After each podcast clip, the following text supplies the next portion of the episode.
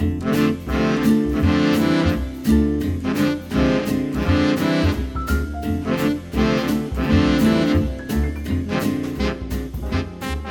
and welcome to this Talking Dogs.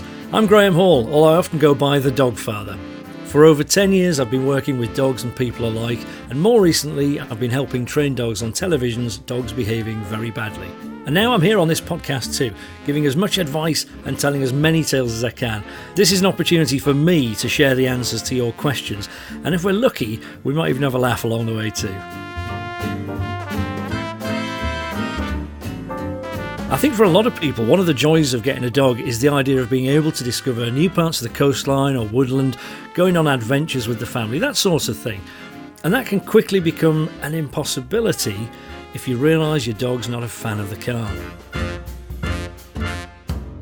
In fact, just popping to the next village to do a quick shop can be incredibly hard work if you have to spend more time getting your dog in the car than you actually do driving. This exact scenario has become a real problem for Roisin and her dog Charlie. Hi Graham, I'm just hoping you can help me get my dog over his dislike of my car.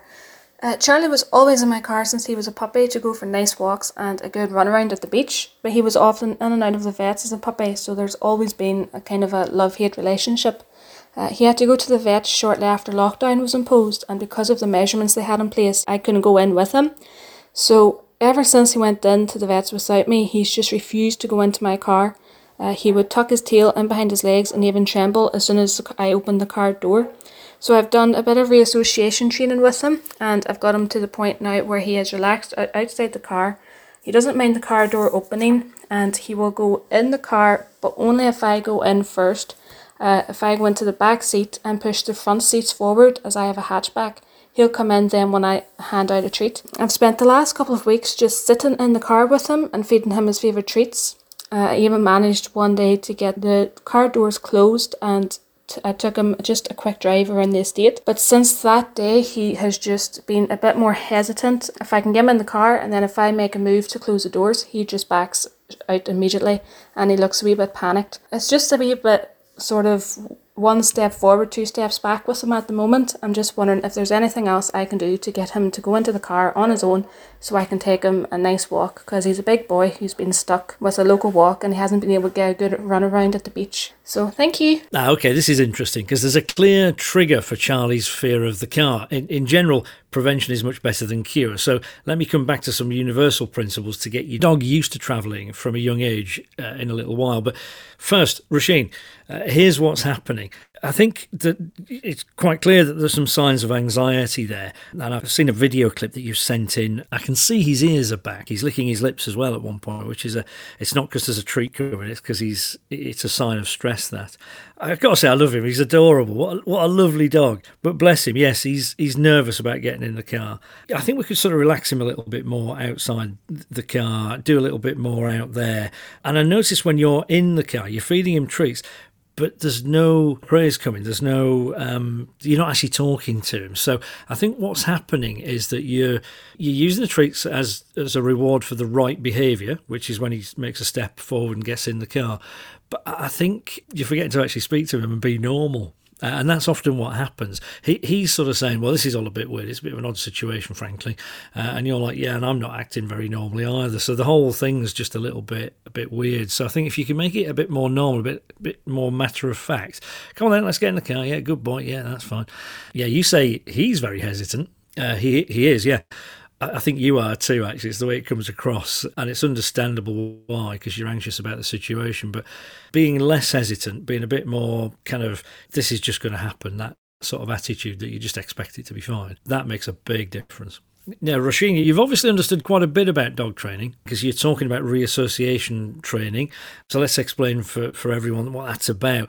We'd also call it counter conditioning. So it's where you take a situation which had a, a negative association. I don't like going in the car because you might take me to the vets. And we're trying to turn that around to a positive association. If I get in the car, good things happen, like the beach. Now, the problem is we can't explain to him if you get in the car, we'll take you to the beach because he's a dog, he doesn't understand English. So, what you're doing is you're saying if you go into the car, then you'll get a treat instead. Now, one thing you could do is associate getting into the car with something he's already doing, which he likes. And eating seems like a pretty good bet. So he's he uh, he's a Labrador, maybe a Labrador cross actually. Famously, they love food. So what you could do is uh, instead of feeding him his, his food in the house, prepare the bowl, take it to the car, uh, and then get him to eat his his bowl in the car. But don't insist on going for a drive. Simply a case of you go there, something really good happens, nobody challenges you to do anything else yet, and you build that up, and then yeah, the doors start to close. The next stage, by the way, would be just sit in the car with the engine running, don't go anywhere. It may be that you've gone a stage too far. You said that at one point you got the doors closed, yeah? Uh, and then you went for a, a run around the block. I think that drive around the block might have been a bit too much. There's a halfway house, which is, you know, he's in the car, great. Next stage, he's in the car, the doors are closed. Great, that's where you got to, right? In the car, doors closed, you're sat in the front seat. Next stage, right? The stage after that, you're in the front seat, the engine switches on, but the car goes nowhere. Yeah.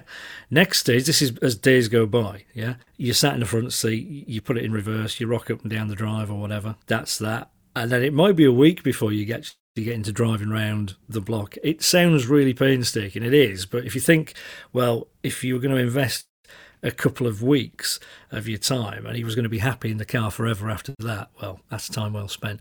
There's a general principle, I think, with lots of dog training, and it really applies here, which is break things down into the sort of tiniest little steps you can think of. Don't jump too far at once.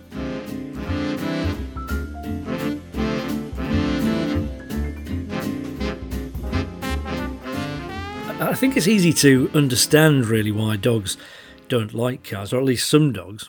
And and it's this really. We, we know what cars are. We were brought up with them from an early age, as dogs were too. But we understood that it was kind of normal. It's just the way it is. But to an animal, something moving underneath them is an earthquake, and everything about them is screaming out wrong, wrong, wrong.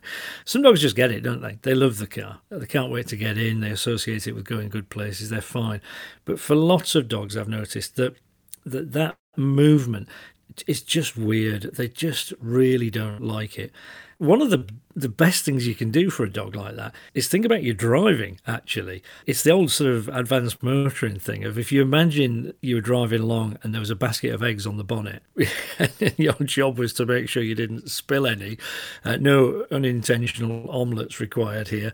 That's going to mean that you accelerate slower you brake slower which means that you've got to be looking further ahead you know you, you, you're twice the the braking distance. And and don't turn into corners so so so quickly, so rapidly. You know, be really smooth. I appreciate this sounds like a lecture on your driving standards, but it's all about giving that dog a smooth ride. Give him half a chance to get used to, to, to the car. So important. Well, young dogs, like young children, can dislike cars for, for different reasons, and one of the other is is just motion sickness, which uh, you know, as we all know, kind of passes with age.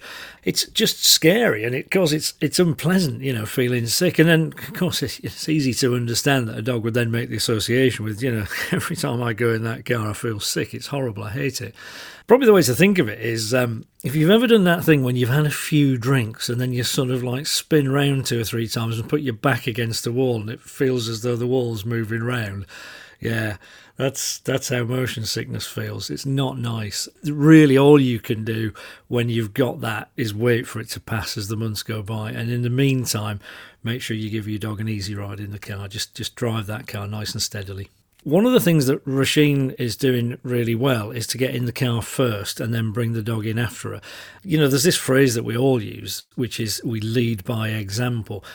Often that's not what we do when we've got a car problem with the with the dog. We we stand outside and go, go on, in you get, in you get, in you get. We're trying to push this dog in first. The dog's going, it's scary in there. I don't like it, and I don't see you getting in, frankly. So if you're struggling, often that's enough to make the difference. It wasn't quite for Roisin; needed a bit of extra help, but you getting in first and then getting the dog in can help. Not quite so convenient. Uh, if you've got a dog cage in the back of your car like I do with the Land Rover, so it's not going to work for that. But it's certainly something if you've got a dog in the back of a car in, in the back seat.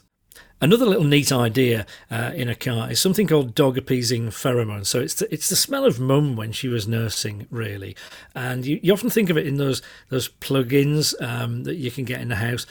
But a way I really find useful is a, is a spray. There's a pump action spray that you can get. The, the big maker's name that everybody's heard of is is Adaptil, right? If you spray the stuff on the dog's bed or the area in the car where they're they're going to sit, it just creates this nice kind of welcoming, calming smell um, that they associate with being a little puppy, right?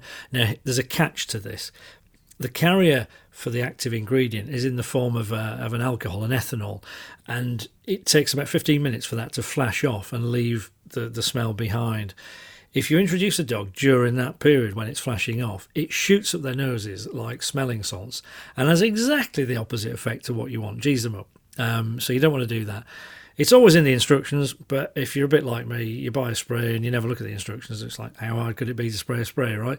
Um, but yeah, spray it, leave it for a good 15 minutes, perhaps 20 minutes, and then introduce your dog. And you've probably got a good hour, hour and a half's worth of, of, of the effect.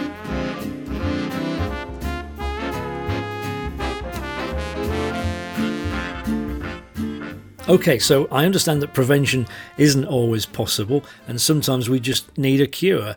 Um, that was the case for Roisin, but it's also the case for Zara, who's been in touch about Labrador Cody. We have a five year old Labrador called Cody. He really is the sweetest, friendliest dog with such a good nature and is so well behaved until he goes in the car. As soon as he gets in the car, he starts barking and very rarely stops for the whole journey, no matter how long it is. It's difficult to understand if he is just excited about where he might be going or if he just doesn't like going in the car and is very anxious. I used to have a smaller car and he was tethered to the back seat, but I now have a larger hatchback car and he is right in the back behind a dog guard, but the barking is still the same. We've tried numerous strategies, including ignoring him in the hope he would get bored. We have tried keeping him calm and quiet before going in the car. We have also tried praising him the very few times he is quiet, but nothing seems to work. We were concerned that he associates going in the car with going to the beach, which he loves, so sometimes we put him in the car and just drive around for a little while so he doesn't always think he is going to the beach. We would willingly take him with us to other places, but the incessant barking is intolerable, so any help or suggestions would be greatly appreciated. Okay, Zara. Well, this is really quite interesting because again, you sent a video note in. I've had a, a, quick look at that. I mean, what we can see there actually is he's um, he doesn't look really anxious um, like some dogs do in a car. You know, there's no classic signs of uh, stress there. He is panting a little though, but the the barking is kind of different. It's it's like he's like roar roar roar. It's like you you you pay attention you. um, and although you say you know, he keeps up the barking for the whole journey. In, in the very short little clip you sent me, there are actually moments of silence there. So, you know, you mentioned rewarding him, praising him when he's quiet. I think sometimes we look for too much quiet. We, we set the bar too high. If he's quiet for just a second or two, for me, that would be enough just to drop in a, a quick bit of like, oh, good boy, that's nice. But here's the thing if your praise is excited, oh, clever boy, Cody, you'll just rev him back up again and everybody's shouting at everyone.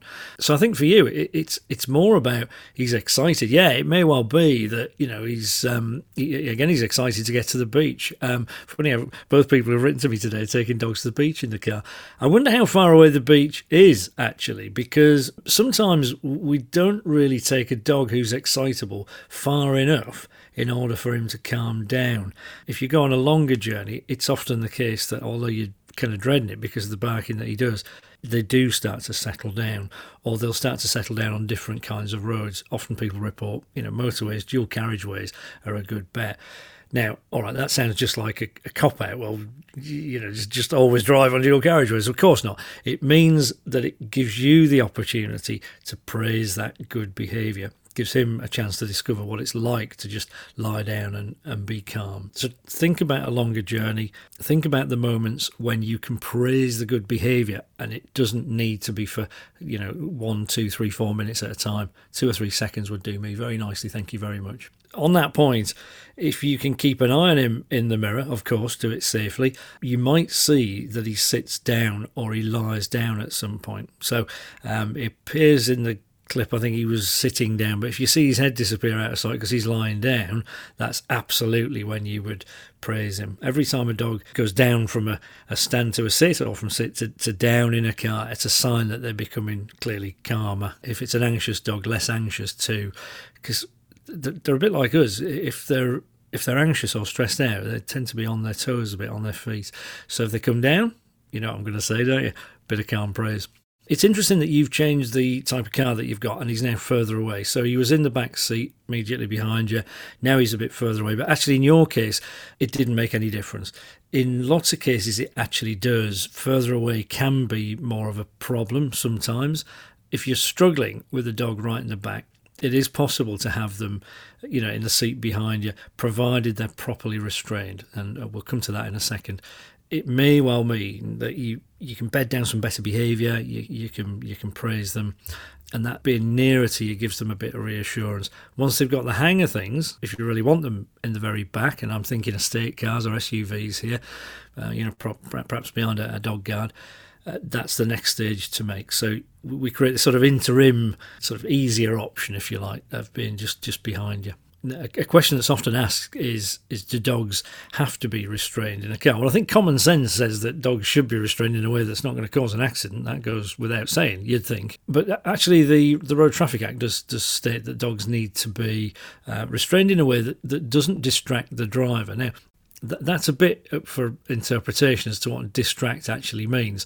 But one thing's for sure that you, you don't cannot run around free within the car. It's it's it's against the law. So your options are things like yeah on the back seat or or behind behind a dog guard perhaps in a crate if your dog's used to a crate um, they can be very useful i've got two purpose built dog crates in in the back of the the land rover that i use which is they were designed for the job. They're just great. And they don't squeak either, which is quite important to me. Another option is to have your dog tethered to the seat belt. And these attachments are very common now. So you plug one end into the car seat belt, the other end obviously goes up to your dog not on the collar. So if you're going to do that, you really need a harness on the dog so that if the worst was to happen, you know you're not going to break your dog's neck when uh, when they go snapping forward. It doesn't bear thinking about, does it? So um, for really small dogs, the front seat is a grey area. Uh, now, yes, they've got to be secure. Could they distract you? Yes, possibly. Um, they certainly shouldn't be able to get across the gear stick and across to you. You know, down in the footwell for a small dog, suitably restrained, possibly, but again, not as good as having them behind you, really, I've got to say. While we're talking about safety, um, we've all seen dogs with their heads sticking out the window of a car. It's kind of cute, you know, ears flapping in the wind. It's the it's the stuff of social media posts, I guess, these days uh, and TV adverts. The problem is that dogs can get dust in their eyes and uh, their eyes can be damaged by, by flying debris and all that kind of thing. And, and, and you know, God forbid that you, you should get sort of close enough to uh, to something like a lamppost or a cyclist. It doesn't bear thinking about, does it? Don't let your dogs stick their heads out of the window. I, I know it looks the part, but it really isn't worth it. By all means, open the windows a bit. If you need air in the car, they need air don't let them stick their heads out. It ain't big and clever. I'm just thinking about a couple of basic principles for you know dogs in cars. They, they need more breaks than us. Is is the truth? Um, if you're planning a, a long journey, going away perhaps on holiday with your dog, you need to be stopping every couple of hours. Um, I mean, thankfully these days most cars have air conditioning. That's nice. It keeps it uh, cool enough in the car. But they, they need to stretch their legs, um, get out, go to the toilet. They can't really tell us, of course, when they need a comfort break. So uh, these days, most service stations in the UK on the motorways have got areas where you can walk your dog. Keep them on lead.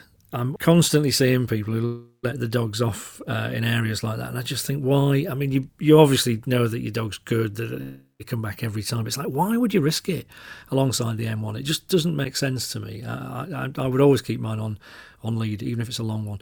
And another little little, I suppose, moan from me really is um, is don't leave your dog in a warm car you know, people think, oh, yeah, of course, if it's 32 degrees outside, blisteringly hot, you know, the, the headline in the Sun's call what a scorcher. Sure. But actually, no, it doesn't need to be that extreme. Uh, I read an article a couple of years ago that, that basically said if the temperature outside is about 20 degrees, which you know most of us wouldn't think was that hot. It's a it's a pleasantly sunny day, autumn day, spring day. You know, the temperature in a car can within minutes be hot enough to kill your dog So it, it's just don't go there. If the sun's out, even if the sun's not out, but it's it's warm enough, do you need to take your dog with you if you're to have to leave him in the car?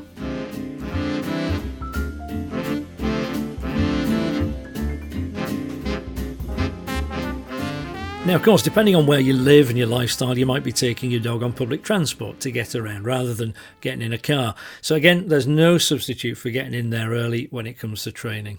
Now, bear in mind that a, you know a trip on public transport involves all sorts of sensory experiences that you don't necessarily get in a car. Think of a of a tube train in London, for example. You know, there's, there's, there's rushes of air, there's sound, there's crowds of people. Funny old thing in the tube, actually, is nobody ever looks at anyone, and nobody certainly says hello unless you've got a dog, and then you're a magnet for attention. Which, depending on the dog, can be a bit of a problem. It can be a bit much. Now I'm I'm from Yorkshire, and the first time I went on a on the tube in London, I was a teenager, and I'll, I'll be honest, I was terrified. I, I, you know, underground. I'm thinking about all that earth that's above me, and whistling along, and I'm trying to work out how it works here. And there's all these people, and you know, I didn't let on that I was scared, of course, because I was a teenage boy. But um, imagine what your puppy's thinking. So you need to be the one that they're looking up to. You need to be acting kind of normal and and calm. It's like this is fine. It's kind of you think it's weird, but it ain't. It's normal. It's just just stick with me. You'll be fine. That's the best way you can help them. Before you try those first sort of trips on uh, on public transport, whether it's a bus or a train, tube, whatever, I'd train your dog to sit or lie down on command in lots of different places. If you only ever train sit or lying down in your living room, um, you'd be surprised how difficult it can become when you do it in other places because the, the dogs don't generalise well. And of course, a public transport situation is pretty weird, but that's where you want them to be closely to you, sitting and lying down. You don't want them jumping up every time the doors open on the tube. So really put lots and lots of sit and lying down training in, in lots and lots of different places before you venture out onto public transport. Despite your best efforts, your dog can get a bit panicked when something happens. And again, I'm thinking of the tube because that's the most extreme kind of form of public transport, really, as far as a puppy's concerned if they do have a bit of a panic, try not to yourself and try not to hold on for dear life to the lead. If you tense up on that lead and really hold on tight, it's just making it worse because the more you restrain them, the more they want to fight against it, and it can it can spiral out of control. So it's a fine line. You obviously don't want them to be you know, running around the carriage, but kind of feeling pinned to the ground is a problem. So, calm, reassuring words, it's fine, don't worry, everything's okay. That's the attitude that you need to project, not sort of like, it's all right, darling, don't worry, everything's all right, it's okay, we'll get off in a minute. That kind of sounds anxious, doesn't it? And dogs aren't daft. They'll pick up on that and think, well, hang on a minute, you're not reassuring me here.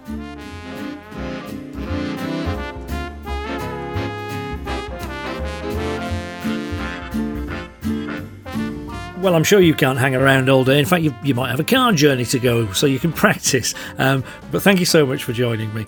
If you think any of your friends at the dog park would benefit from hearing this podcast, do tell them about it next time you're there. Is there an issue I can help your dog with? Uh, send me an email, even better, a voice note, to talkingdogs at avalonuk.com and I'll do my very best to help you out next time. Also, do rate, review, and subscribe to the podcast. Take care of yourself and your dog, won't you? Bye for now.